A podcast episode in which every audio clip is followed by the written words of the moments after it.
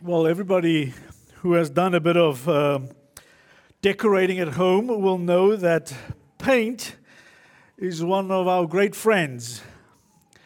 Uh, paint is really the decorator's good friend, but it also can be a bit of a deceiver.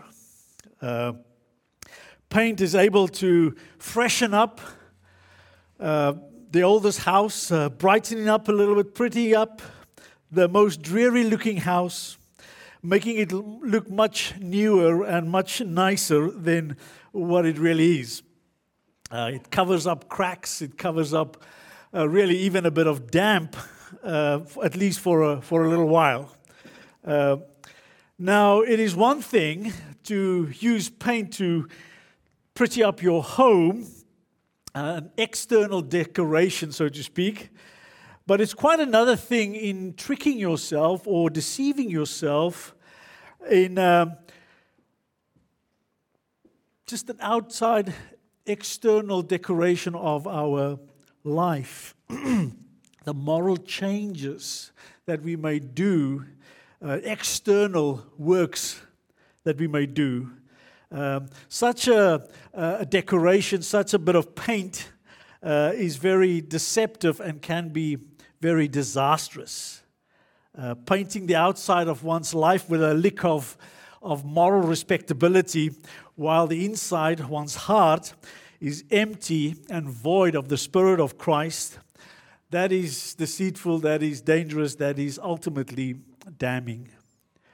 Uh, now, we are in Matthew 12, and the second part of our message signs of unbelief in 4D. And after last week's sermon's introduction, was talking about 4D and Shrek and, and donkey and falling spiders with puffs of air and donkey sneezing with squirting water. Some of the feedback that I received from the message was that it was decidedly two dimensional. Uh, but I did warn everybody that I was only going to cover two of the points from this part of uh, the series, the four D's of the signs of unbelief. And so the thought did cross my mind to hand out little water pistols this morning, um, just to use with discretion um, at appropriate moments during the sermon. But I was warned by people much wiser than myself not to tempt the Lord's people beyond what they can bear and that uh, perhaps I could not or should not trust you with the responsible use of such props. And so, therefore, no water pistols this morning. But, but in all seriousness, uh, don't let my attempts at humor distract us from the seriousness, this very serious and very sober, very stern message which Jesus gave us against unbelief because unbelief really is often very subtle, it is very sophisticated, but it is always serious, serious and is always suicidal. It attempts to remove us from the life which is found in Christ, which will ultimately kill us. And so, not believing God's word or his provision of his son, Jesus Christ, ultimately has eternal consequences. Not believing God's word, given to us so that we may know him, given to us so that we may know his will and his ways, his plans and his purposes, has a devastating consequence in this life, but also for the next the life to come. And so, this is what we see in our passage today. Uh, we'll read of an evil generation uh, that was that they were fixated on religion, fierce in their self righteousness, fervent in their moral reformation, but without faith or sincere faith in God, without a genuine devotion to God, without a heartfelt commitment to God. And there is no deeper descent, no greater uh, depravity, no graver danger than a moral life without faith in Jesus Christ. There is no deeper deception, no greater depravity, no graver danger than to know Christ and not believe in Christ, not to trust Christ. And so we are in chapter 12 of Matthew, the Gospel of Matthew, a pivotal chapter. Um, Matthew sought to present Jesus as the Christ, as the King. And he's done so in the first 10 chapters. And then in chapter 11, we start reading about opposition to Jesus as king from the people. And chapter 12, we find the outright rejection of Jesus as the Christ through the religious leaders, uh, really accusing him of not being of God, but of the devil. And so from verses uh, 38 to 50, we have discerned from Jesus' teaching really four signs of unbelief. And last week we did two signs. The first one was a desire for signs when the Pharisees came to him and asked him to show them a sign so that they would believe. Uh, Jesus, of course, answered and said that no sign will be given them but the sign of Jonah, which really is the sign of the resurrection, of Christ's resurrection, and that they ought to live by faith and not by sight. Uh, another sign was given uh, that we've discerned was that of disdain for grace. That that generation of Jesus had received incredible light. They had received much revelation, much grace through that revelation. They had the law and the prophets. They had Jesus Christ right there in their midst, teaching them, showing them that He has the authority and the power to bring about the gospel, uh, the, the, the kingdom of heaven right there and then if they would repent and believe. But they refused. And so he said that that generation received far more light, far more revelation, far more grace than the men of Nineveh who ultimately repented in dust and ashes, ashes even at the preaching of God's most reluctant prophet. Uh, also, he says that that generation received more grace and more uh, light than the queen of the south. That she, based on a very little grace, really reports about Solomon's wisdom, went to extraordinary lengths to hear more, to see more, to, and, and to experience more, and then to express her marvel and her wonder and to show her appreciation for God's grace to Israel through King Solomon. Yet that evil generation had something far greater than Jonah or Solomon in their midst, and yet they refused to believe. And so today we will look at another two signs of unbelief the sign, or really the descent into depravity and the distortion of perception. So let us read the passage, chapter 12. And I'll read the whole passage verse, from verse 38. Then some of the scribes and Pharisees said to him, Teacher, we want to see a sign from you. But he answered and said to them, An evil and adulterous generation craves for a sign, and yet no sign will be given to it but the sign of Jonah the prophet. For just as Jonah was three days and three nights in the belly of the sea monster, so will the Son of Man be three days and three nights in the heart of the earth. The men of Nineveh will stand up with this generation at the judgment and will condemn it because they repented at the preaching of Jonah, and behold, something greater than Jonah is here. The queen of the south will rise up with this generation at the judgment and will condemn it because she came from the ends of the earth to hear the wisdom of Solomon. And behold, something greater than Solomon is here. Now, when the unclean spirit goes out of a man, it passes through waterless places seeking rest and does not find it. Then it says, I will return to my house from which I came. And when it comes, it finds it unoccupied, swept, and put in order. Then it goes and takes along with it seven other spirits more wicked than itself, and they go in and live there, and the last state of that man becomes worse than the first. That is the way it will also be with this evil generation. And while he was still speaking, the crowds, behold, his mother and brothers were standing outside seeking to speak to him. Someone said to him, Behold, your mother and your brothers are standing outside seeking to speak to you. But Jesus answered the one who was telling him and said, Who is my mother and who are my brothers? And stretching out his hand towards his disciples, he said, Behold, my mother and my brothers. For whoever does the will of my Father who is in heaven, he is my brother and sister and mother. Please pray with me. Father, we come to you, Lord, with expectation, Lord, expectation that you would speak to us, Lord. We pray, Lord, that you would hear us as we ask, Lord, for your help, that you would grant us grace, Lord, that you would grant us understanding, Lord, that we would. Uh,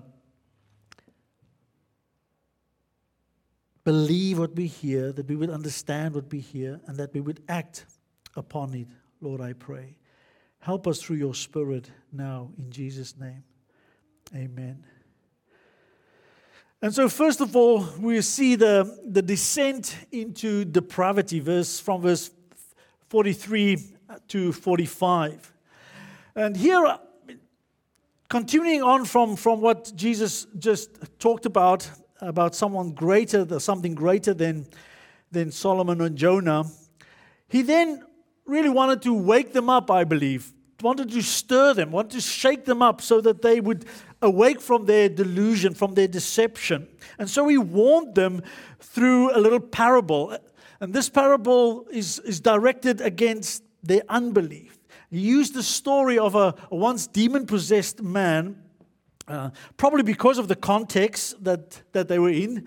Um, we know, of course, that this man in verse 22 was, was delivered from demon possession, a man who was once mute and, and blind. Uh, so it could be because of that.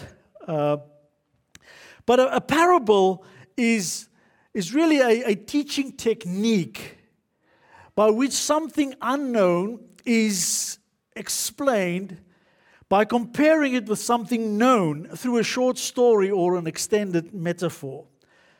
A parable usually only makes one point occasionally more, but, but for the most part, a parable of only one teaching point. Uh, and therefore, when interpreting parables, we need to guard against reading meaning in every detail of the little story.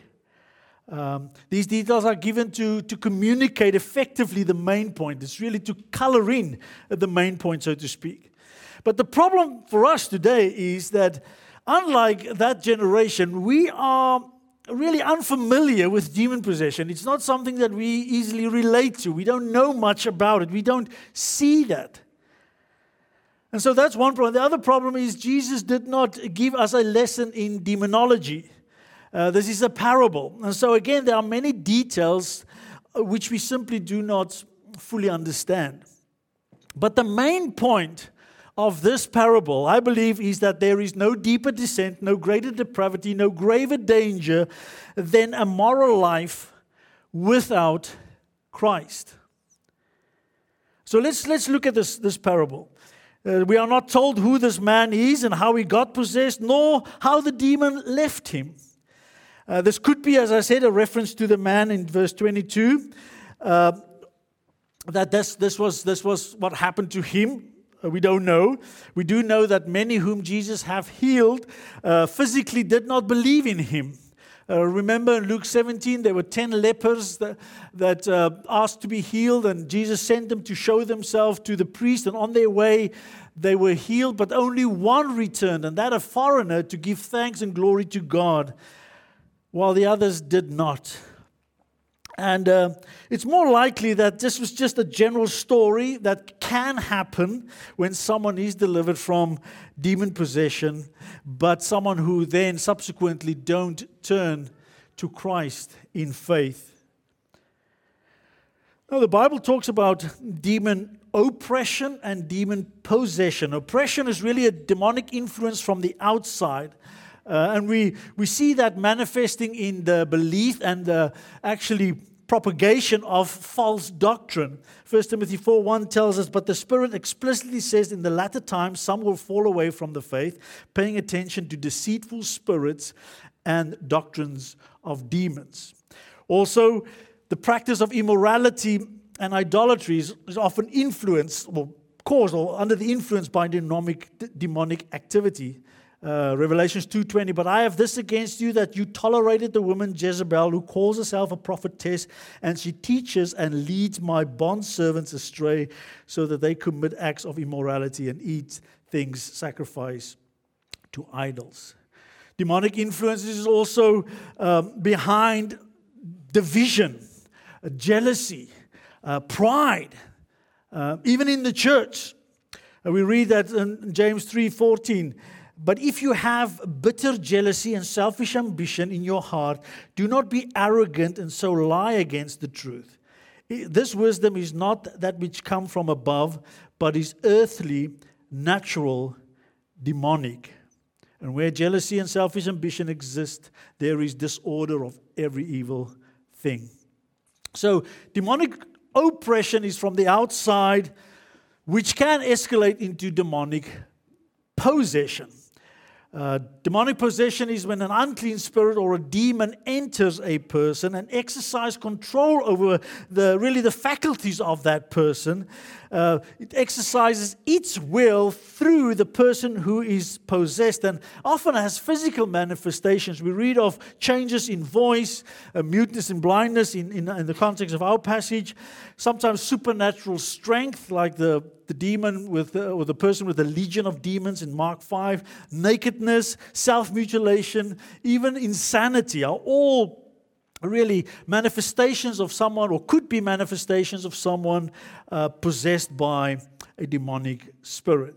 The scripture also indicates here that there are levels of severity in the control or the influences that demons can exercise on a person depending on the number of demons who possess the person or the, the evil nature of those beings. Uh, so, demon possession was a known entity to that generation and a frightening one. And I'm sure in telling this little parable, it may have disturbed the leaders and the people in his hearing. Now, the parable tells us that upon leaving the man, whether that is voluntarily or under command by, by Jesus or uh, by God. We are not told how or why, but only that it then goes about and roams in waterless places seeking rest.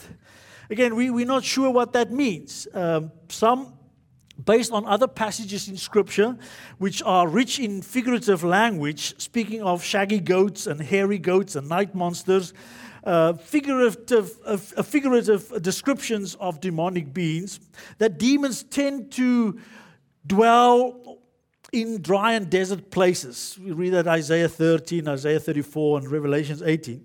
Others think, uh, my myself included, that demons are unclean spirits and are supernatural beings that uh, do not need water or any other physical sustenance uh, but they yearn to occupy a physical body, whether that is human or animal. Remember the, the pigs that uh, the legion that they, they, they pleaded with Christ not to send them into the abyss, but to send them into the pigs.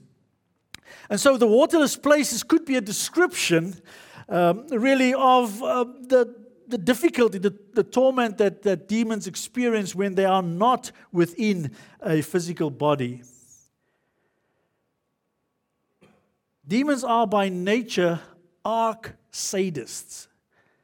They seem to find it unbearable not to inflict some sort of harm, some sort of hurt on their victims, particularly through possession. And it may be that these waterless places are, are, are, the dry places, and because there are not many people around or animals around, that there are not any bodies for them to possess. Also, it may indicate to us that it was not easy for them to possess a body. That the Bible teaches us that demonic possession is usually associated with idolatry. 1 Corinthians 10:20 says the things which the Gentiles sacrifice they sacrifice to demons and not to God and I do not want you to become sharers in demons.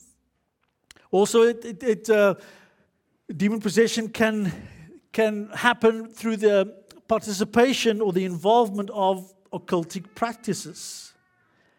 Many who came to faith in Ephesus in um, um, Acts 19 were involved in occultic practices, and on, on, on repentance, they burned all their, their books. And we read at that in that passage as well that the sons of Sceva was trying to uh, exorcise uh, a person demon possessed. But as I said, Jesus was not giving us a lesson in demonology. And so, although we are trying to understand all the details, not all the details are directly important for the point that Jesus was making. And so here we read that once they were in the waterless places, they could not find another house to occupy, so to speak, and so they decide to return using disturbingly possessive terms. I will return to my house, the house of its former abode. And he finds it unoccupied, swept, and put in order. It was vacant, it was empty. No one occupied this house. Therefore, it was available. It was also swept, basically cleaned out. All the mess that it made before has now been removed. It was put in order, it was fixed up, decorated, so to speak, made more presentable, even attractive. In other words, it was painted on the outside. And so, what, it, what does it do? It goes and calls seven of its mates more evil than itself, seven other demons roaming the waterless places without rest. And it seems like just as men, so apparently among demons, there are degrees of evil they are willing and capable of committing, descending degrees of depravity they will, are willing to stoop down into. The point is, the man's subsequent condition is far worse than at first. Now he is possessed by eight demons, seven of which were more evil than the first one. And so, however tormented and afflicted he was before, this man is now eight times worse off. Eight times more deceived, more damaged, more distressed, more disturbed, more dejected, more depressed, more despondent, more despairing. And then these jolting words that is the way it will also be with this evil generation. And so, what is the point of comparison? How, how does this relate to that generation? As I said before, there is no deeper descent, no greater depravity, no graver danger than an outwardly moral life without Christ at the center, without faith in Christ. No deeper descent, no greater depravity, no graver danger than to be religious without faith in Christ. Is to be morally reformed without the presence and the power of the divine reformer. And that was that generation. So let me explain. That, you see, Israel was entrenched in idolatry from the days of Egypt. Even when they came out of, of Egypt, that was a habitual sin. Stephen, or Stephen, uh, in Acts 7, testified towards that. Our father, this is verse 39, our fathers were unwilling to be obedient to him, this is now to God, but repudiated him and in their hearts turned back to Egypt, saying to Aaron, Make for us gods who will go before us. For this Moses who led us out of the land of Egypt, we do not know what happened to him. And at that time they made a calf and brought a sacrifice to the idol and were rejoicing in the works of their hands. But God turned away and delivered them up to serve the host of heaven, as it is written in the books of the prophet. It was not to me that you offered victims and sacrifices 40 years in the wilderness, was it, O house of Israel? You also took along the tabernacle of Moloch and the star of, of the god Rompha, the images which you made to worship. I also will remove you beyond Babylon. And so Israel had fellowship with demons throughout the, uh, her history. God always had his faithful remnant who trusted in him and served him. But for the most part, Israel's history was that of unfaithfulness to God. And both in the Old Testament and New Testament, idolatry um, is the work of demons. They influence, they deceive, they enticed Israel away from God into idolatry. And that was so throughout Israel's history until they were finally exiled to Babylon.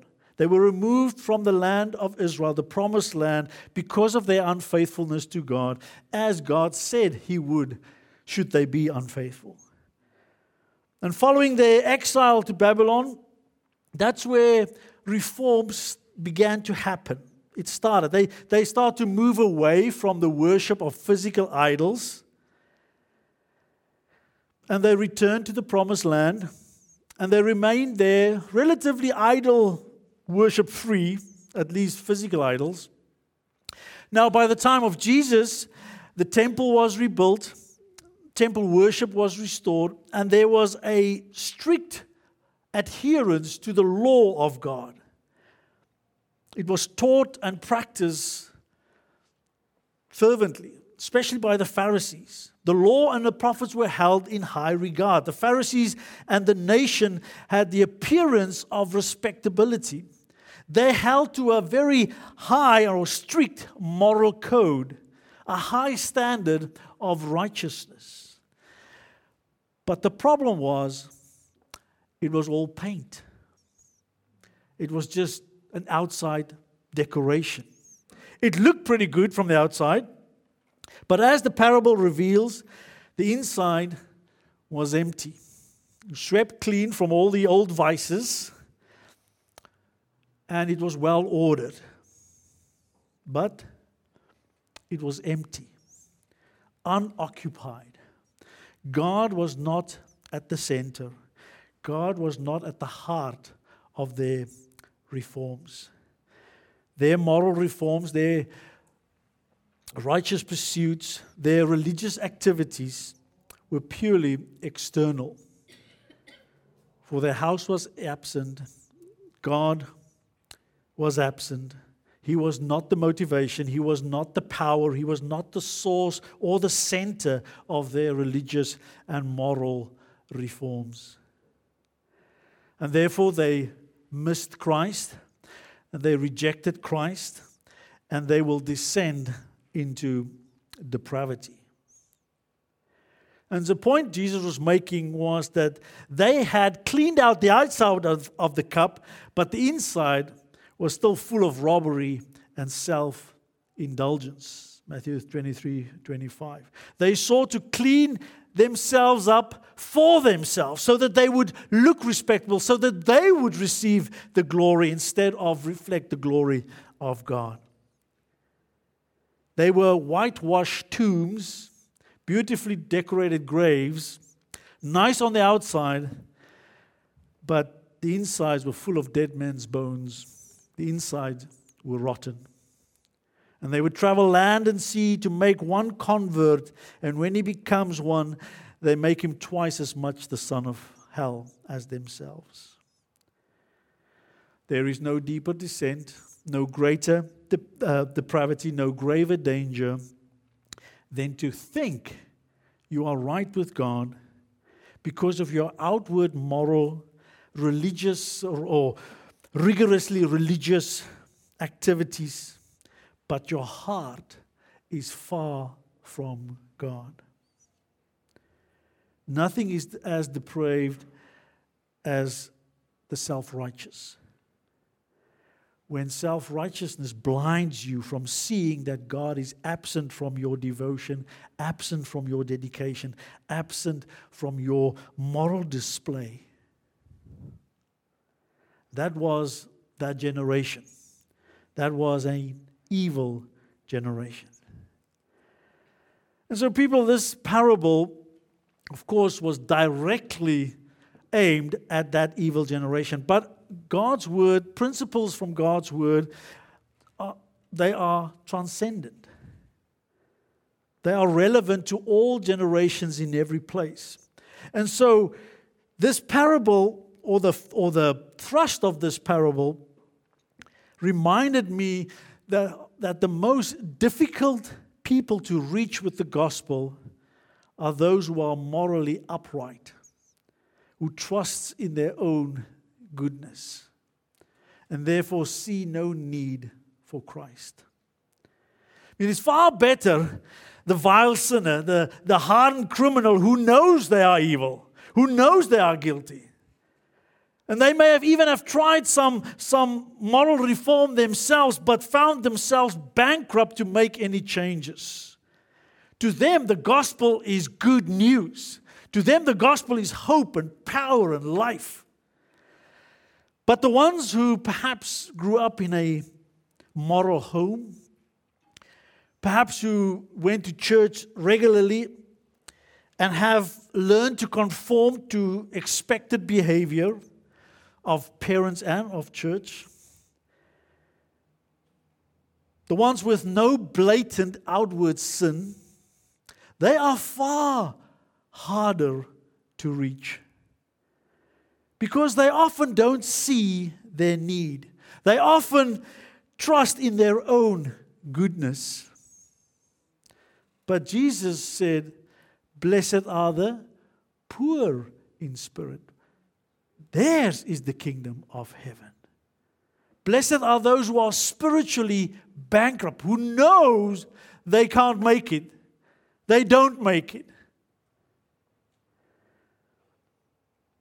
I also think there is a warning in it for us not to assess our relationship with Christ on our moral behavior, on our practical standard of righteousness. Now, please hear me right. We need to grow in practical righteousness. We need to grow in practical holiness. We must be holy as the one who called us is holy in all of our conduct. But those things, righteousness and holiness, must flow from a heart that is warm towards Christ. It must come from a heart filled with the love and thankfulness for Christ. It must grow from a vibrant, living, active faith in Christ, a daily trusting in Him. That is the true measure of our relationship with Christ. Do I love Him? Do I want to spend time with Him? Do I want to be like Him? Even though I may not quite reach that standard, which we will never in this life, but we can grow in that. And so our relationship is not from a house swept clean and put in order, yet is empty, but from a life filled with Christ. A house where Christ dwells through his Spirit. And we need to beware of Christless religion, Christless religious activity. We need to trust in Christ, believe in Him. Another possible application, a warning, is to anyone who has heard the gospel, anyone who gained some knowledge of Christ perhaps even professed faith in Christ, profess trust in the gospel, but are now turning back to the world. Perhaps because of the love for the world and the things of the world. There could be many reasons. But they have decided to return to the world. And Peter warns in 2 Peter 2:20 for it, for if after they have escaped the defilements of the world by the knowledge of the Lord and Savior Jesus Christ. They are again entangled in them and are overcome. The last state has become worse for them than the first. For it would have been better for them not to have known the way of righteousness than having known it to turn away from the holy commandments handed on to them.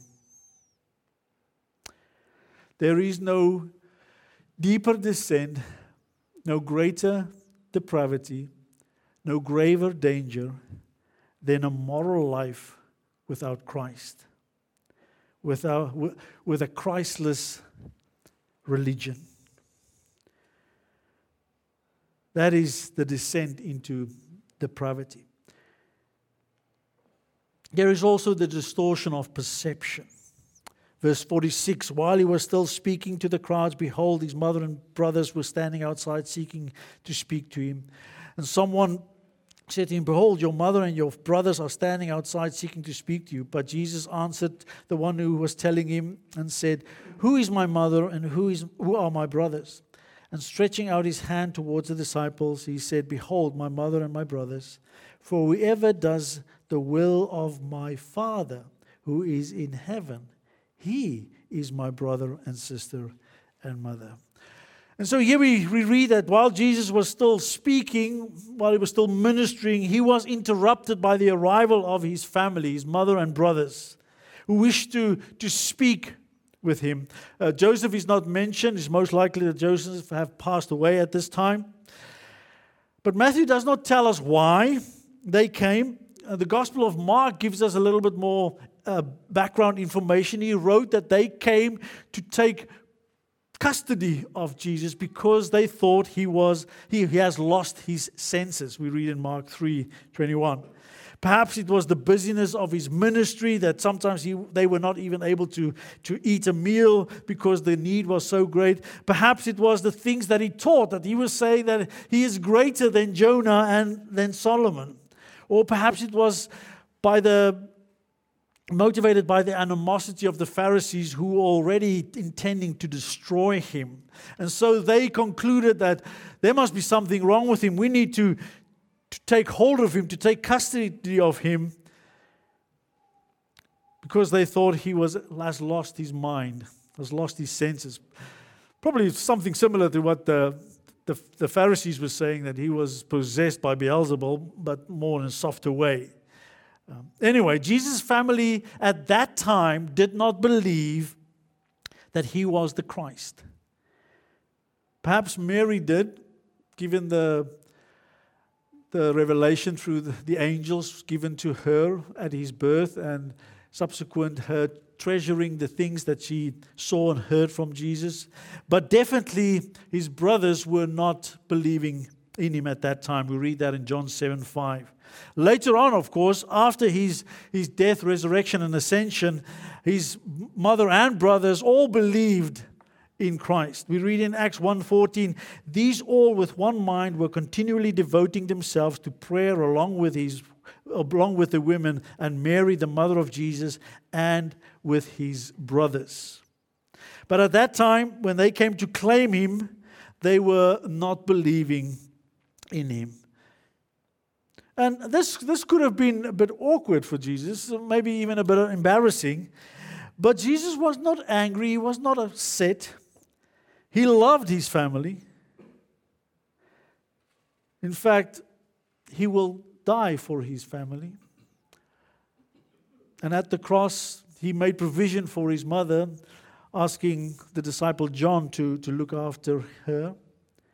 However, he used this incident as another teaching opportunity, reiterating the need for faith in Him, the need for all people, including His own family, to believe in Him.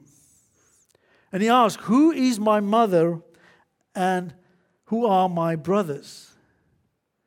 And what Jesus was really asking is, Who truly belongs to me and to whom do I truly belong? Who is my spiritual family? And he answered his own question by pointing to the disciples, saying, They are. the ones who believe in me, they are my mother and my brothers. They are the ones who have responded to the gospel, repented and believed. They are the ones who have come to know me, not just know about me, but know me to the point of trusting me. They trusted him and counted the cost. They trusted him and denied themselves. They trusted him and picked up their cross, their crosses. They trusted him and followed him. They trusted him and confessed him before men. They acted on their faith, their trust. And so Jesus then broadens the scope of those who may or can be part of him and part of his spiritual family. And he says, Whoever does the will of my Father who is in heaven, he is my brother, my sister, and mother. Whoever is, is pretty broad. It's an open invitation to anyone. Anyone can become part of Jesus' spiritual family. Anyone, that is, who does the will of the Father. So, what is the will of the Father? Good question. I'm glad you asked. It is to believe in Jesus. John 6:40 we read, "For this is the will of my Father." This is Jesus speaking, that everyone who beholds the Son and believes in him will have eternal life, and I myself will raise him up on the last day. Obeying the will of Father begins with believing in his Son. And it is in believing his, in his Son that we are doing the will of God, and it is believing in his Son that we become part of his spiritual family. And ultimately, our spiritual family is the only family we will have for all eternity. Even Jesus' earthly family had to repent and believe in Him as Savior, in Him as Christ, in Him as Emmanuel, God with us. And the will of the Father is not only to believe in Him, but to listen to Him. It starts with believing, but it continues by listening us, by listening to Him, by following His teaching, by obeying His commandments, by doing His will. Remember on the Mount of Transfiguration when Peter, John, and James were with Jesus and He was really transformed into glory. At that time, a voice from heaven said, This is my beloved Son, with whom I am well pleased. Listen to him. Obey him. And it's important for us to understand that, that faith, that belief, is not merely an intellectual exercise. It is not merely giving an intellectual assent to knowledge about Christ. It is not simply a mental agreement with the truth claims of Christ. To believe means to trust. And I, and I would encourage you, as you read your Bible, that when it asks us to believe, just, just in scriptures, just think or insert trust there. Because belief can just be an intellectual assent. But trust means I entrust myself to Christ and what He has done and what He has said. And I think this is where the distortion that I, that I mentioned of unbelief may come in, the distortion of our perception. It distorts these truths, distorts the truth or the perception that to be part of Jesus' family, that we can merely affirm him or know something about Him. The distortion of perception comes in when there is a disconnect between professing our faith in Christ and practicing our faith in Christ. A disconnect between word and deed. And the Apostle John wrote about this in 1 John chapter 2, verse 3. He reads, By this we know that we have come to know him if we keep his commandments. The one who says, I have come to know him, and does not keep his commandments is a liar, and the truth is not in him. But whoever keeps his word, in him the love of God has fully been perfected. By this we know that uh, we are in him. The one who says he abides in him ought himself to walk in the same manner as he walked. And so unbelief distorts this truth, it distorts this perception. It deceives us to believe that faith in Jesus for salvation is all that is necessary. And again, I'm, i have to be very careful. I have to understand what I'm saying here. I'm not, I'm not advocating works here. We are saved by faith in Christ alone.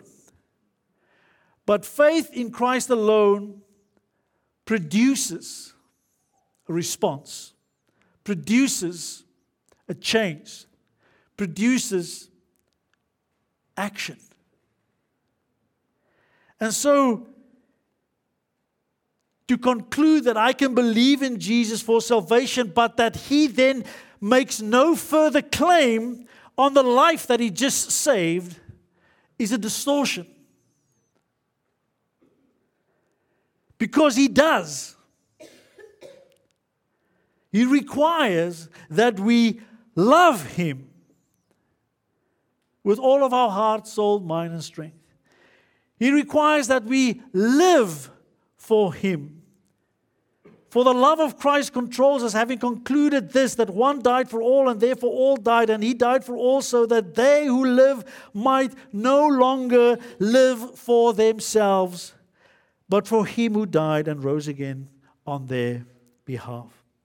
He requires that we worship him, that we offer up our bodies a living, holy, and acceptable sacrifice to God, which is our spiritual act of worship. He requires of us that we would walk with Him, walk in the light, walk in love, walk in truth and in wisdom, walk worthy of Him, walk in holiness. He requires that we serve Him, that we obey Him, that we would lay down our lives because of our love for Christ and because of our love of our spiritual family, our father, mother and sister and brothers. He requires that we abide in Him. He requires that we grow in His likeness. All of which requires the presence of His Spirit and the yielding of our will. These things are not simply add ons, they are not merely external decorations, a lick of paint. They are spirit born, spirit enabled, spirit enabled, uh, sorry, spirit empowered. They are the spiritual fruits of trusting in Jesus. They reflect the new owner of the house. They reflect that this house is now under new management. And it is the work of God and the yielding of our will to Him. Philippians 2:12 says, "Work out your salvation with fear and trembling, for it is God who is at work in you both to will and to work for his good pleasure." So often we when we struggle to grow in, in holiness, to grow in Christ likeness, we sort of knuckle down and determine I just need to try harder. I just need to read more. I just need to pray more. And those things are essential. But what do you pray for? Cry out to Him to change us. Because if we are just doing this in our own strength, I can promise you tomorrow you will be there again. He needs to change us through His Spirit as we trust Him, as we walk in His Word. And the sanctification is this wonderful combination of God working in us and we yielding to Him. And so it's a synergistic activity in us that changes us, that causes us to desire to do the will of the Father. And then, of course, there is always the sober warning that Jesus gave that on the last day many will protest, saying, Lord, Lord, did we not prophesy in your name? And in your name cast out demons, and in your name perform many miracles. And then I will declare to them, I never knew you. Depart from me, you who practice lawlessness. Those who practice lawlessness are those who are known for denying him with their deeds while they're professing him with their mouths, who refuse to do the will of the Father, who refuse to walk in his ways and his will. Maybe one further application, an important point of application for us, where we may distort our perception of coming to Christ, being part of His family. And that relates to our own families. We should not be lulled into a false perception, into a really a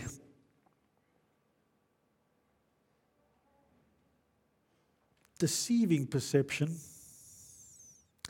that our children that our husbands, that our wives, that our brothers and sisters in our own families will somehow come to Christ, be part of His family, by just being part of our family. Because, because they grow up in a Christian family. And we've all heard the saying, you know, growing up in a Christian family does not make you a Christian.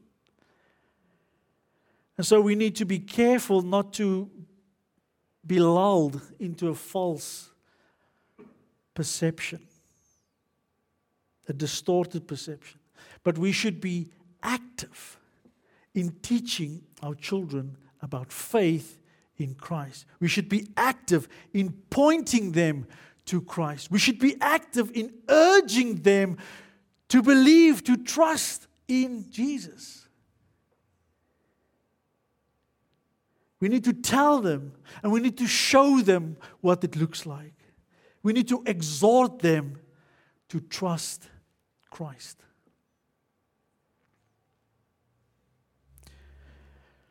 And so, this whole passage, last week and this week, we've discerned from Jesus' teaching that there are four signs of unbelief. It is a desire for signs, that before I believe, I want the Lord to show me something. And we are called in Scripture to live by faith and not by sight.